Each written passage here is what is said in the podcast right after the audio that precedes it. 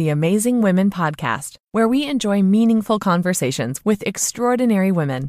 These highly successful entrepreneurs will share their stories of remarkable success and occasionally some spectacular failures. Come join your host, entrepreneur, and best selling author Rob Kopman as he shares this hour with you and these fascinating women. Today's guest is Rita Kakati Shah, and Rita is truly an amazing woman. She was born in Paris, raised in London, and now lives in New York City. And she goes around the world and speaks about diversity in the workplace. She started her company, Uma, because she took some time off to raise her family, went back to the workforce, and nobody would hire her. Why wouldn't they hire her? They said that she had a gap in her resume, and they don't like gaps in your resume. Even though she spent that time raising a family, being a mother, which is one of the more difficult jobs out there, they still felt like they wanted somebody who did not have any gaps in their resume. So Rita decided to do something about it. Now she goes around the world educating Fortune 500 companies in diversity and the value of hiring people with real world experience. Her long list of awards and speaking accolades includes Global Diversity and Inclusion Forums such as UNESCO in Paris, European Parliament in Brussels, Woman Who Matters in Moscow, Women in Politics in Los Angeles, Women in Finance in London, and four more paragraphs on her LinkedIn About page. Amazing only begins to describe Rita. Welcome. Thank you very much for joining me on my podcast. Hi, Rob. Thank you for having me. You're very welcome. How's uh, how's life over there in New York City these days? Life is great. Things are starting to open up a bit. It is a sunny day right now, so I'm happy. oh, very nice. So, what have you been working on uh, recently since you can't really travel? So, yeah, since I haven't been traveling so much, I've been doing a lot of online webinars, trainings. Um, I'm still speaking at conferences, but remotely. Um, started a new TV show as well, so I've been doing that remotely. Um, and just doing things like that, just to empower women and minorities around the world. How do you? How, how would somebody find your TV show? Uh, it's on YouTube right now. It's uh, through an Indian channel called Mana TV International. So they have their own YouTube channel. Otherwise, it's uh, just on, on YouTube. You, you would type in the Uma show with Rita Kakati Shah. And okay. Uh, yeah, and you'd find it there. That sounds good. All right. I'll, I know I'll check it out later and see. And Definitely my, do check it out. my listeners will. So, um, tell me a little bit about how you got started. And I know some of your history because we've talked in the past, just you and I, mm. but that doesn't help my listeners any. Uh, you had, as I recall, had a really good job or a couple of jobs. You're working for some big financial firm. You left to raise a family. When you came back, you had some challenges. Could you talk about that for a minute? Absolutely. So, um, back in the UK, which is where I'm originally from, I was in investment banking. I was at Goldman Sachs. Uh, for, for just a, a touch under a decade um, in sales trading on the equities trading floor to start with, um, then fixed income, and then different project roles. So I moved around quite a bit. And during my entire decade at the firm, I was very involved in diversity and inclusion issues. So I'd always been um, working um, to help grow the Women's Network, helped set up an Asian professionals network from scratch, and always been involved in different uh, parts of uh, diverse inclusion issues at the firm. Um, I then transitioned um, into the pharmaceutical accident, um, into the pharmaceutical industry rather, by accident because a family friend approached me one day. Um, I don't know if I told you this story, Rob, no. but um, approached me one day and said, "Hey, Rita, you have a business background. Uh, I started. I studied mathematics and management at university. I went to King's College in London."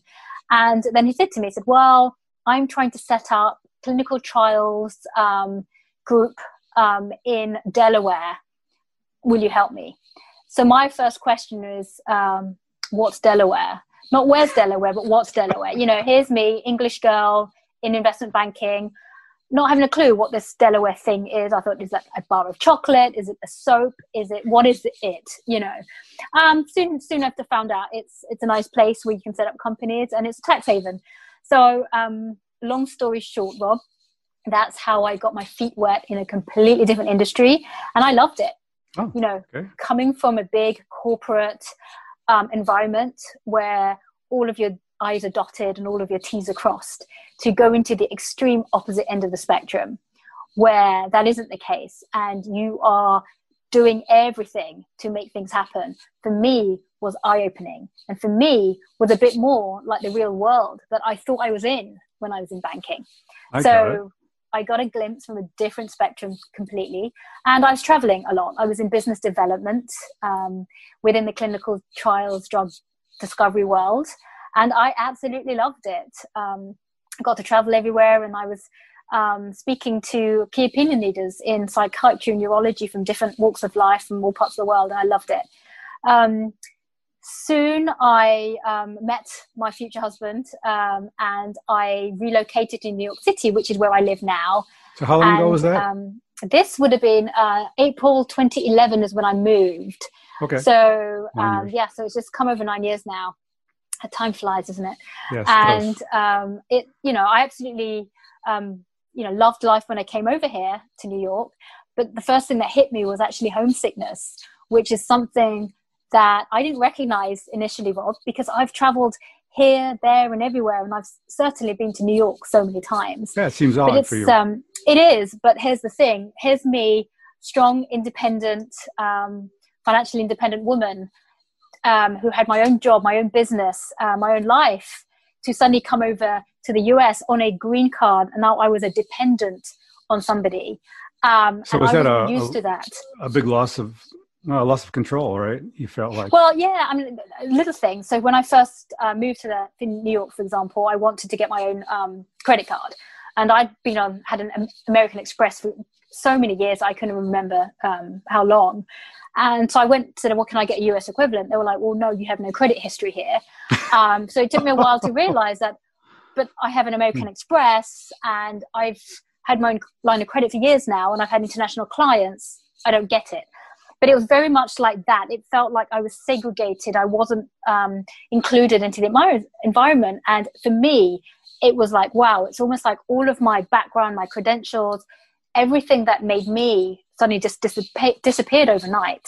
Um, you know, and it's just, I, I've always been a very social person. So finding friends again, that was fine. But it was almost like my, my network, my family, my core group were back in London um, and in different parts. So it, it very much hit me that way that, wow, traveling to different places is very different from um, actually living somewhere where you're not sure. um, in and out of a suitcase anymore, but you know, you are, this is your, your new base. So and that took I- me a while. This idea of a global economy and global everything, it's kind of on the surface because if you're like you said, if you move to another country, all of a sudden the rules would change, right? You could mm-hmm. travel around all you want. They take your American Express from Britain, no problem. But you come here to get an American one, it's the same company, right? Mm-hmm. But yet, yep. because you have, now have an American address, they want to look at your American history, and there isn't one. So they go, "Well, who are you? You yeah, could, you exactly could be the prime minister of some country and come here and get not be able to get credit, right?"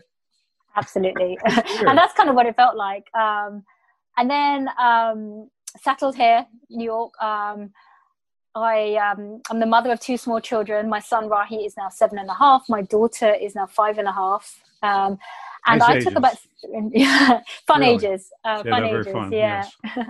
and I took around three and a half, four years off to raise them.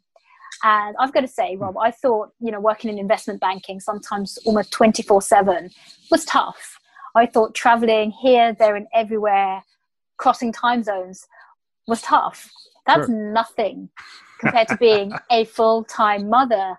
Because wow, I, mean, I tell people all the time, it's not just working twenty four seven; it's working twenty four seven on steroids. It's like you can never, you know, you never get a full night's sleep. You're constantly sleep deprived. You're fitting in so much during the day. You're here, there, and everywhere. You have to be insanely organized. Um, I tell people all the time that you have to be very good at negotiating. If you can Yeah, you have to be negotiate with a toddler, I tell people if you can negotiate with a toddler, there isn't anyone on this planet you can't take on, and take that to your next boardroom interview. So, you know, Yeah, I kids are great salespeople, Yeah. aren't they? oh, totally, totally. Um, but that to me was, you know, the hardest I'd ever worked and taught me so much about myself that I didn't and I couldn't have got when I was in the professional setting in the workforce. Um, so then, you know, after about three and a half, four years, when I was ready to um, revisit a professional setting again, and I didn't know whether it was going to be finance or healthcare, um, I started meeting friends of mine and um, I was really surprised at the kind of conversations that I was having.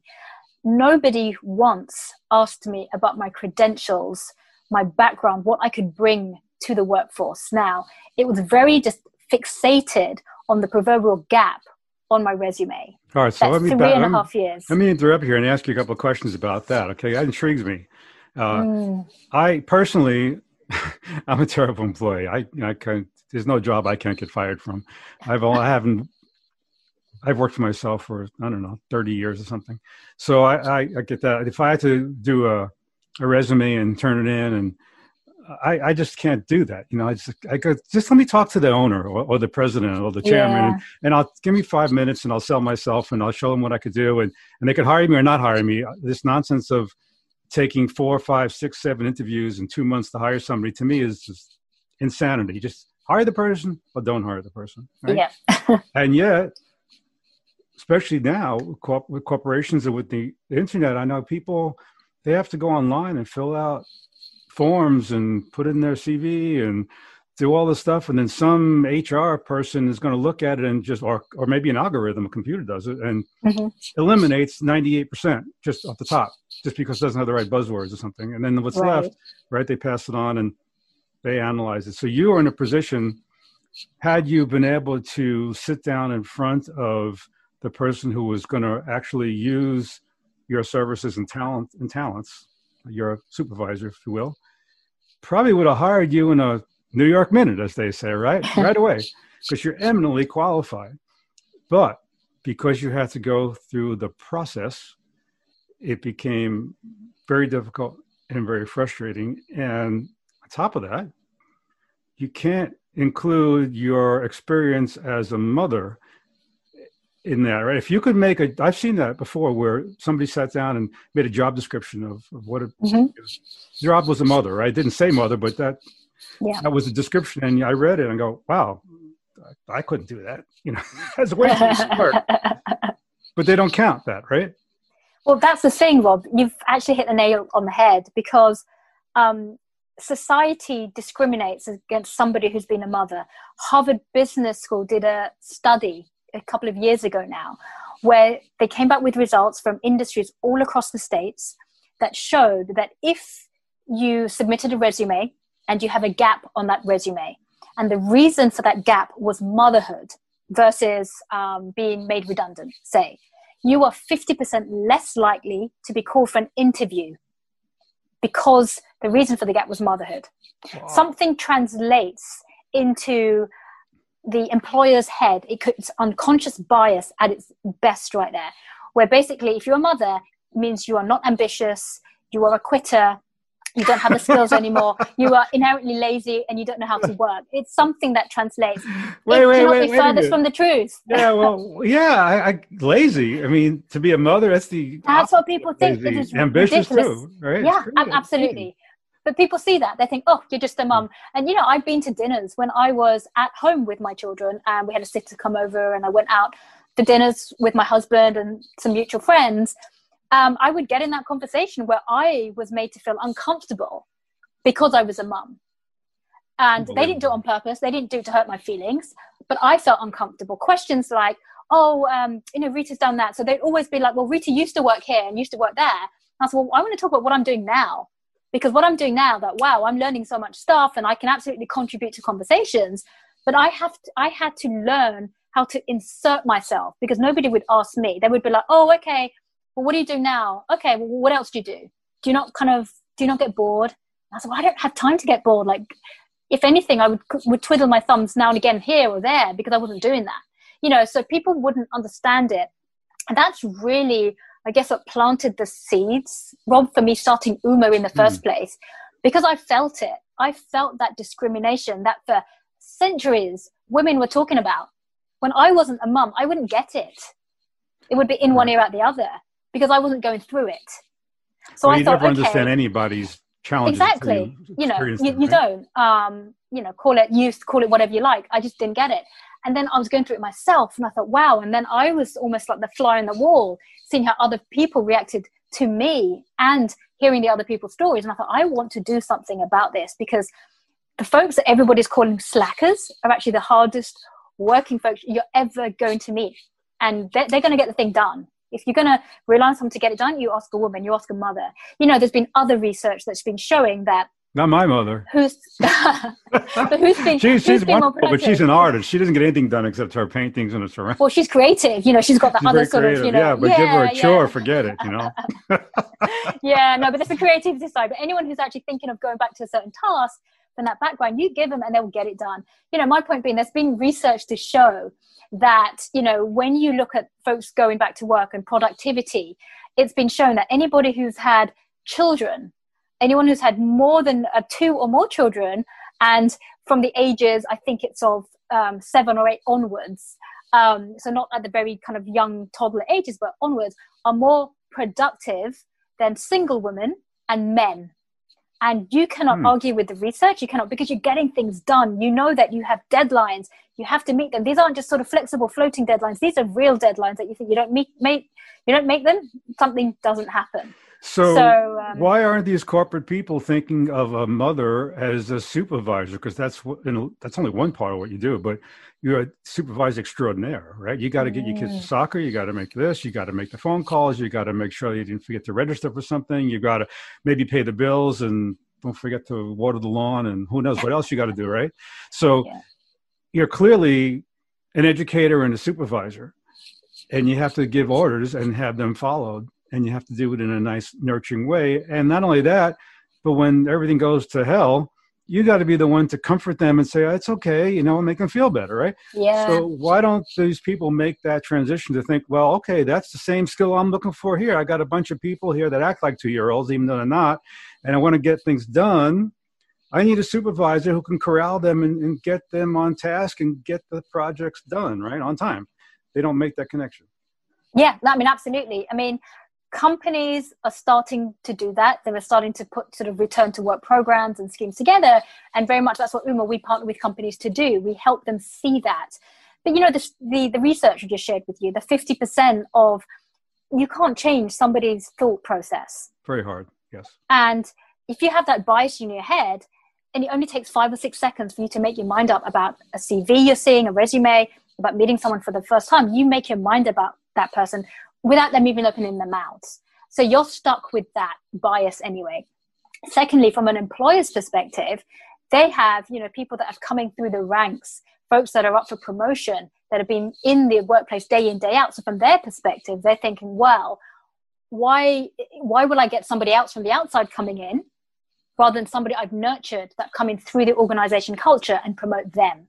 And that is a debate we face every single day. What we're trying to do is not take away from existing people's roles. We're trying to create more suitable roles because, as you said, these can be these are automatic leaders they're automatic supervisors people that are organized do not cave under pressure and can problem solve like you wouldn't believe and who has these skills mothers naturally do right so know, let me let me interrupt you again here. I'm not supposed to interrupt my guests i know but you're so intriguing to me.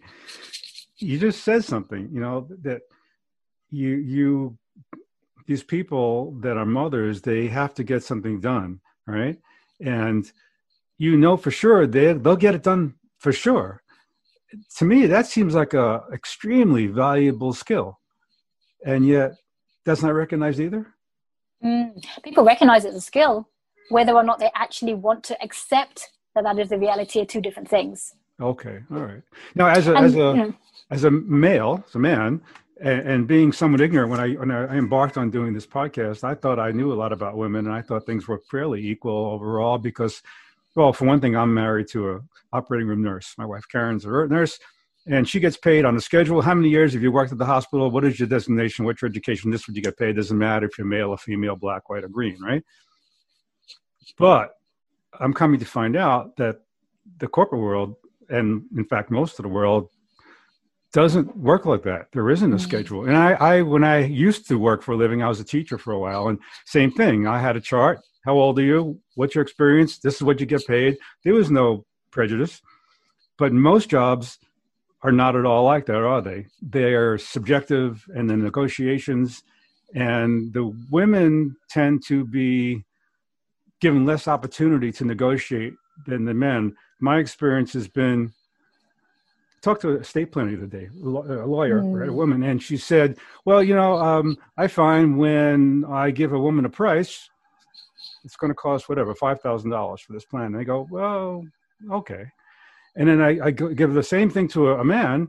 He right away wants it for three thousand dollars. He's negotiating mm. with me. You, you, have my partner who's a man, and he gives the same guy a quote yep. for five grand. He goes, oh, "All right." so so why is it that these people tend to think they can take i guess they think they can take advantage it's completely taken advantage absolutely but also i turn the onus around so part of now my work at Uma isn't just to sort of um, open up companies eyes which is very much what it is about just showing them about diverse individuals. How can you make them more inclusive and you know um, extending um, that mm. olive branch to everybody and seeing what talent is really out there um, and getting people into leadership roles. But it's also the women and the minorities and getting them to grow that sort of insane amount of confidence needed to go in there. When you've taken a break whether you've been out of the workforce when you are in a when you are a minority you feel inferior sometimes when you're the only person in that room you do and okay. it's about how do you feel confident in that situation how can you turn that around to an to becoming an asset of yours um, and that's what it's about. So it's about bringing up that confidence to be able to negotiate, to show that, you know what, this is my experience. This is what I can do for you. This is my price rather than, you know, have it kind of like negotiate all the way down, which is very different to somebody just going there and almost looking like you're begging for business. So it's very much, and this is for men and women. It's not just a, a gender specific thing. It's very much about how you sell yourself. You want to be able to be in a situation where the other party cannot say no in a way. You make it very hard for them to kind of get out of. And that's just the art of negotiation and what particularly we work with our women in because it increases your confidence, increases the way they, they, they ask and how they go and do that. Um, and that really, really can make a difference to them as well. Um, so it is, it is, um, it is a battle. It isn't easy, but it is small steps. And I think when people start doing that and showing that they're not going to budge or be a pushover like so many people think they are that this is what they're going to offer and i'm a professional just standing like anybody else they will get taken more seriously but it's a fight it's not just easy it doesn't just come to you so okay listening to you and just listening i don't know just on the surface if you will you know just I'm just listening to what you're saying. You know, I'm not really diving into your business model or anything. I even looked at your website. It all makes sense. On, on the surface, somebody might say, "Oh, that sounds like a nonprofit organization. They go out and they help people," but I know it's not. You're an entrepreneur. You've made this into a business. Uh, I had the sneaking suspicion that you made it into a very lucrative business that you do quite well. Um, I, you live in a nice part of Manhattan, and you know that's not everybody knows it's not cheap. You rent a closet is five thousand dollars a month, right? so and and uh, you have to bring your own hangers and, and bars and everything. Anyway, um, so you turned this actually into business into a business, right? So how did you do that? I mean, how did you take all this knowledge and package it and go out there and get people to pay for it? Well, um, with any business, you've got to show there is a problem and there's a solution. You've got to show somebody they need something and you can solve what they need. You have what they need. And that's literally what it is. Um, absolutely, this could have been set up as a non for profit. Um, and I did actually consider that initially. But there was actually two initial um, main factors I didn't do that. One is I thought there were so many women that I knew that were entrepreneurs that were setting up businesses that help people but it's always seen as um, something that cannot be made into a business. It's almost like, oh, this is a very goodwill cause. I said, why can you not be a business that has corporate social responsibility? And that is what Uma is. I can absolutely mm. be a hmm. business. I have shown that. Um, and I'm just showing people what they need. I'm taking to companies something that is a gap in the way they hire, in the way they train. They, there is a gap in their leadership model you know they do not have that many women or women of color or people of color in general in certain positions. That is a gap. I know they're trying to fill it. I can help them do that. Similarly what's stopping people from getting and applying to these positions in the first place? Well it's confidence. It's realizing your inner voice. It's being able to communicate effectively and being able to negotiate to get what you want. Well i can do those things for people and i help them. So i'm showing people this is what's stopping you from getting those um, big six figure salaries and I can help you do that. And when you've had a couple of happy clients and testimonial success stories, it starts coming in. Um, I'm all about, as an entrepreneur, trying to um, turn the wheel and finding out what else I can do.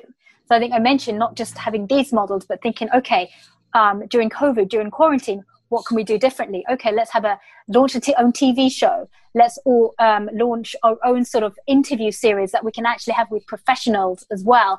And these are things that are constantly churning and getting people alive, bringing people to us, getting more website traffic, more YouTube traffic, more social media traffic.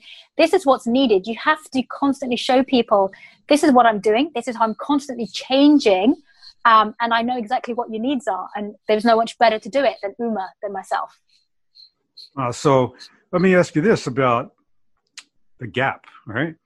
There are a lot of companies that want to look like they're diverse and they want to hire a minority or they want to hire more women or whatever the category is. And uh, they almost, they won't take anybody, but they're, it's more important for them to fill that gap, fill up, fill up that position with that kind of demographic than it is to find somebody who's going to be really good at it, right? Otherwise, there wouldn't be a gap. They would just look at people on their own merit.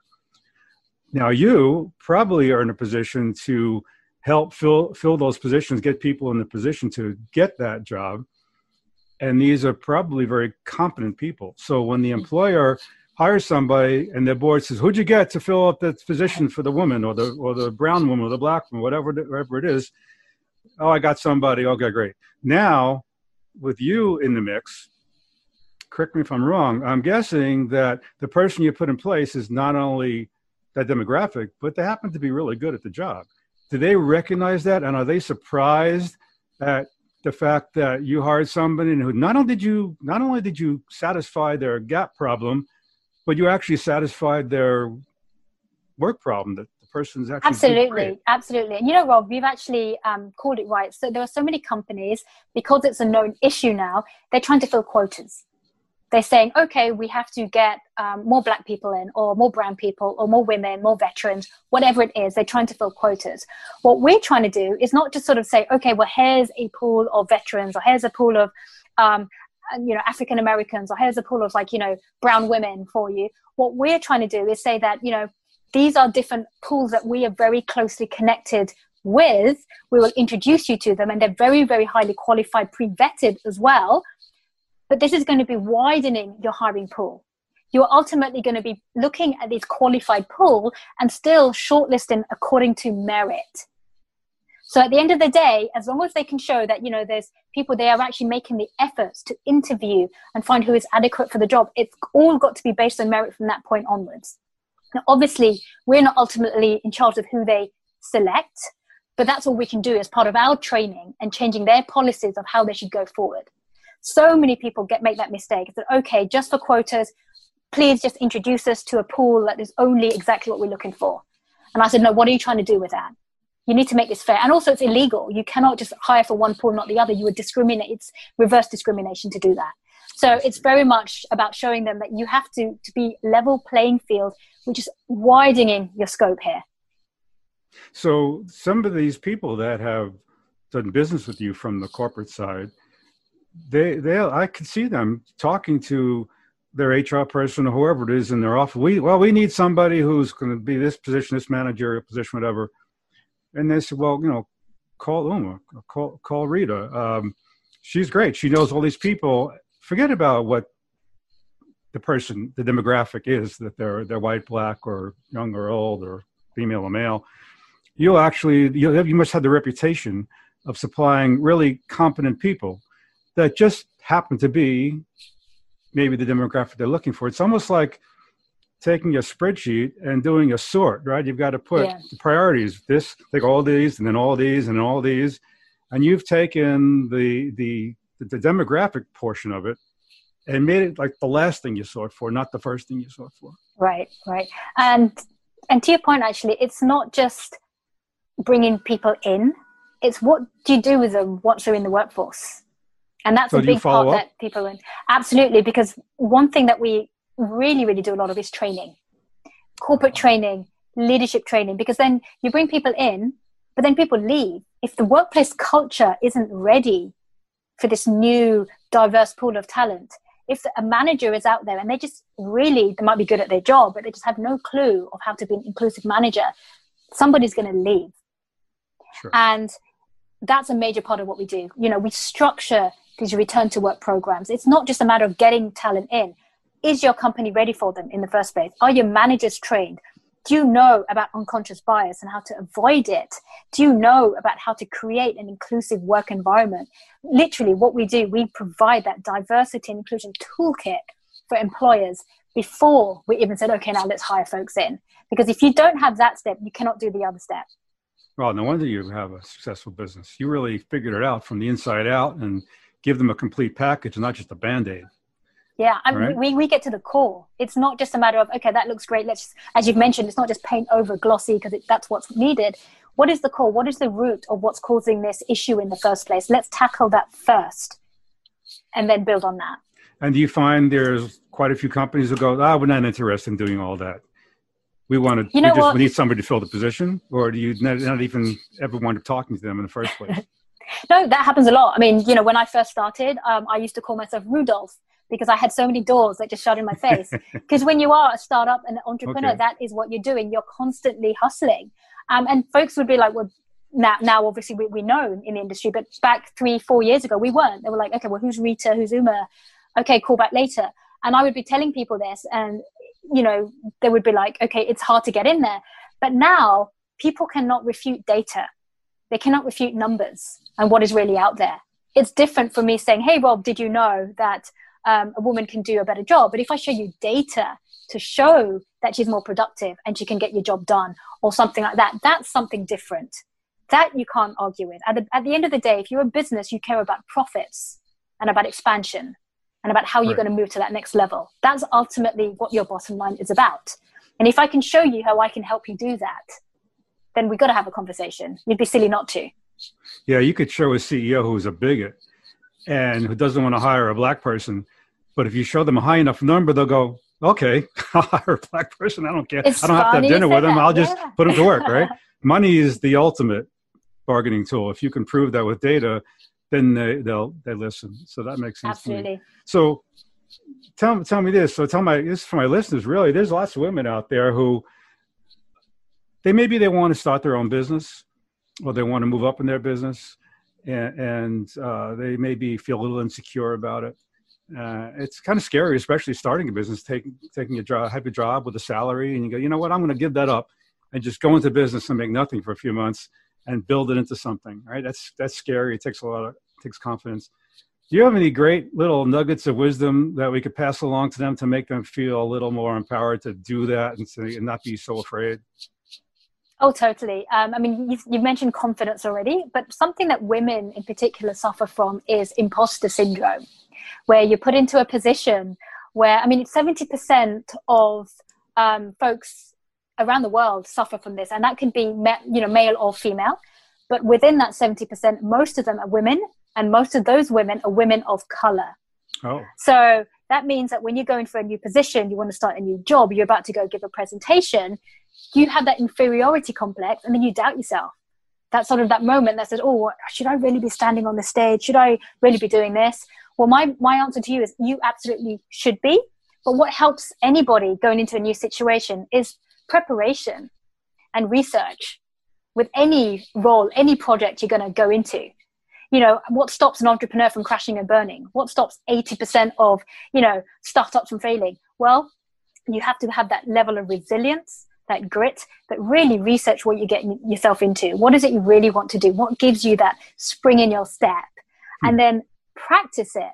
You know, you prepare, really, really see what you're faced with, look at competitors, look what's out there, but then practice. Practice your delivery, practice your speech, practice that pitch you're going to give somebody before going in there.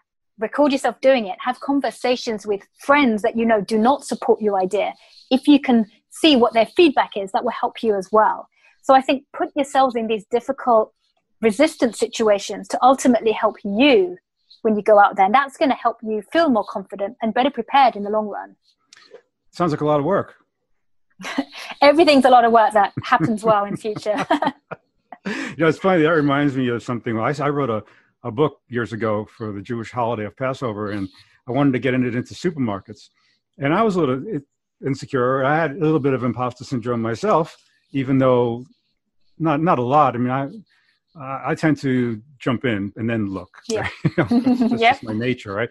But I had to to sell this this booklet. I wanted to get into the markets, and I went to this trade show, and it was full of these ultra orthodox men walking around who were making decisions because there was ethnic stuff, right? Jewish stuff. Mm.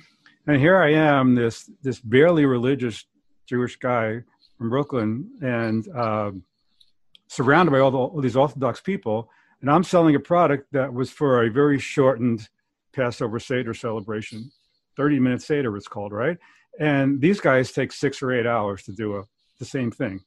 Mm. And they come over to me and like they were attacking me. What do you? How could you do this? 30 minutes? That's terrible. That's it's a shanda, which is a Yiddish word for a shame, right? Or a disgrace, actually Mm. a- and I would argue with them and tell them why I was doing a good thing. And, and after a while, I convinced them, and they go, "Oh, okay, you're doing a good thing. All right, it's not for us, but keep it up." Mm. Going in there, I know exactly what you're talking about. I felt like, what am I doing? First of all, why am I doing it with all these Orthodox people? But how do how can I possibly convince them that what I'm doing is okay? And they have so much more knowledge than me, background, years of studying, and all this. But I did practice it before I went there, and I did talk to friends and family about it before I went. So when I got there, I felt like I was armed at least with enough information that I could stand there and hold my own, and then let's see what happens. And Yeah. so I, I, I get that preparation is extremely, extremely important. Yeah, absolutely. Hmm. Thank you for sharing that. Wow. no, oh, you're welcome. It's just a, it's a, I, it's a, it was a life changing experience Mm. to be in that room. It, it was hysterical. You know, I, I tell the story of people and I'm laughing because what's Rob doing with all these Orthodox guys? it's like the Diamond District in Manhattan, right? Right, all- right, right. you know, Yeah. so people don't know. Just, uh, but you know, they're still just people, and if you can convince them that it's to their benefit, then they like you. Even though what you're selling may not be for them, they still Mm. recognize the fact that you're doing a, a good thing. Same with you. They recognize the fact that you're providing a service that's valuable, and in the end, they'll be better off by listening or hiring you than listening to you or hiring you than not, right? Absolutely. so that was really a nice little piece of wisdom yeah for for these especially women who are insecure about moving into the business world so what we're going to tell them is just you know be prepared be prepared enough so that you know you could accomplish almost anything Yeah. now what about failure let's talk about that for a minute a lot of people are afraid of failing Mm. an entrepreneur you have to embrace failure not be afraid of it correct Absolutely. Absolutely. so you must have had a few failures what was your biggest failure Well, you know what? I tell people all the time when I first started Uma, um, as I mentioned, I had so many doors just closed in my face because my delivery, my approach was just wrong. It takes you time to realize how do I even get in there? What is it that, you know, I knew that I had to sell something important to these big corporates out there. But at the time, they weren't interested. I was a small company and unknown. I said, well, how do I change my approach? How could I get on that level playing field? So it just came over just experience, trying different things. I tell people all the time that if you don't keep failing, you don't understand how to improve yourself, how to adapt, how to be flexible, and then to ultimately to succeed. And also, success, when people talk about success, the flip side of the, the failure, I tell people as well the same thing. You haven't actually ever truly succeeded because if you have, you've given up.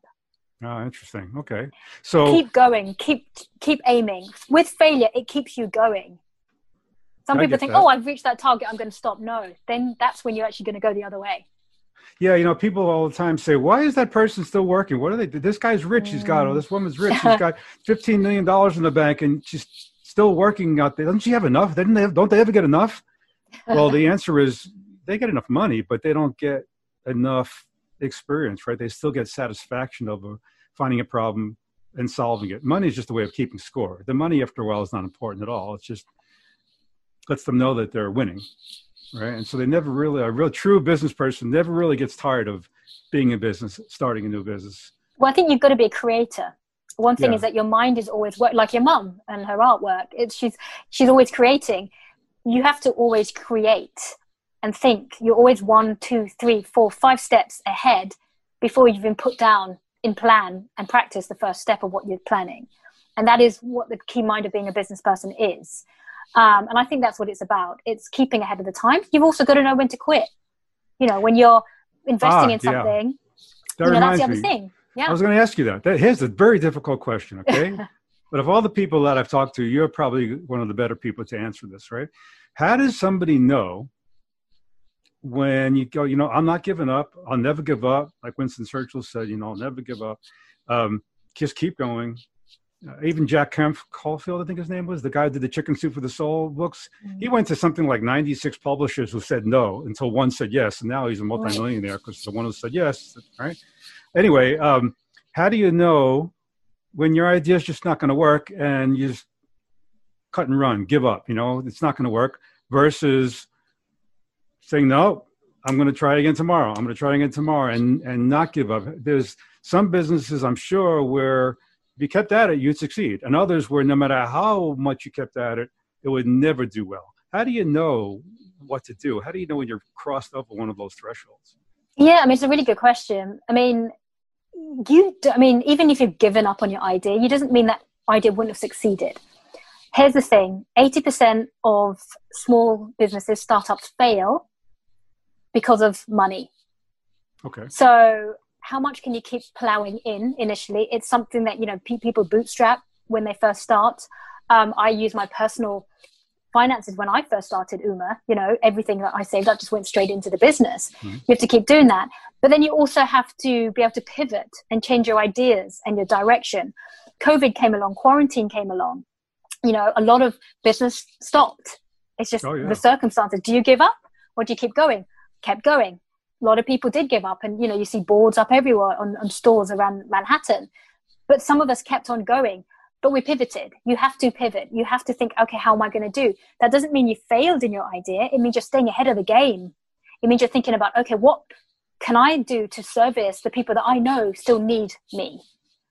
and That's you work a really nice way. optimistic uh, viewpoint i like that but you have to if you're a creator if you're a business person if you're an entrepreneur you have to see the glass as being half full the minute you see it half empty, you're giving up on yourself and you can't do that. You always have to think ahead, think positively. Boy, that's a really good note to end, end our conversation on. I have, I've got 50 other questions for you, but we've been on about an hour and that's, that's just too good of an ending to, to, to keep going. That was terrific. I hope people listen and pay attention to that because that's, uh, that's, that's, that's really good. I had a feeling you'd be able to give me a fabulous answer and, and you did. so I thank you very much for spending some time with me and, and giving me your attention and giving my listeners some little nuggets of wisdom here and there. And, and uh, you're as good a guest as I expected you to be, which is always a nice, a nice thing, you know. So I wish you well. Hope you do well. Hope your kids are help, happy and healthy, and your husband's doing well, and your business, I'm sure, is going to do well. And maybe we could uh, do this again someday. And I want to find out a little bit more about what you're actually doing now with Uma and how you're parlaying that to the next level and making mm-hmm. even more money, or better yet, making more of a difference. Right. I know that's important to you to make a difference. The money comes. Absolutely. You just want to make a difference. Right? Yeah. Maybe COVID will be over and done with. Who knows? And you'll be traveling again, and uh, I'll have to catch you in between gigs or something. But oh, totally. No, but this has been wonderful. Thank you for having me. I think you know, just just to um, say that I think it's because I love what I do. I have that passion. I will see it through and that's the thing. So i'm constantly thinking about what else can i do to drive this passion forward because it is making a difference. And rob i see people out there that um, you know they come back um, after even a year later or two years and said rita you said something to me and because of something you said i did this this and that or i'm doing that or i didn't give up or this is what i'm doing now. And there is nothing more satisfying than hearing that that you've made a difference because of something you might have said or done or helped them out in some way yeah, that's that's golden. I, I agree. So, in closing, how do people uh, find out more about Uma, or get a hold of you, or get a hold of Uma, or you know, where where do they go if they want to explore more? You told us how you can find your TV show, but how do you find other things? You know, how do you just get in touch? Somebody listens and go, you know, I I need that help, or I, I want to find out more. Where do they go? So we have a website. It's www.beboldbeuma.com. That's B E UMA. I can't think how to spell it. w b u b u m a b e b o l d dot com. Um, and we be bold, be uma um, is our all of our social media handles. So um, at b e um, b o l d b e u m a. Um, and yeah, we're on Twitter, Instagram, Facebook, um, LinkedIn as well, and on YouTube. Great. And I know from my experience, if you type in uh, just Rita and UMA, your stuff comes up. Oh, okay. Or you can just type my name in, yeah. Or your Uma, name, so yeah, Rita Kakati yeah. comes up and Rita Kakati show and then Uma UMA. So right. So and then and uh, you know, as a failsafe, anybody out there listening, if you can't find her for some reason, you could always send me a uh, an email or go to my site and put a note in, and I'll be happy to connect you up with with Rita. No, no, no issue there. So, all right. Well, Rita, thanks again, and uh, hopefully I'll see you again sometime in the very near future. And if I'm in New York, you'll have to take me out for a good slice of pizza. Okay. Totally. Yes. all right. We're out. Thanks so much. Thanks for joining us today on the Amazing Women podcast. Subscribe now and get the latest episodes sent to your device every week. Go to our website, theamazingwomenpodcast.com, to hear bonus episodes, download free business tools, and join our family of amazing women. This podcast is a part of the C Suite Radio Network. For more top business podcasts, visit c-suiteradio.com.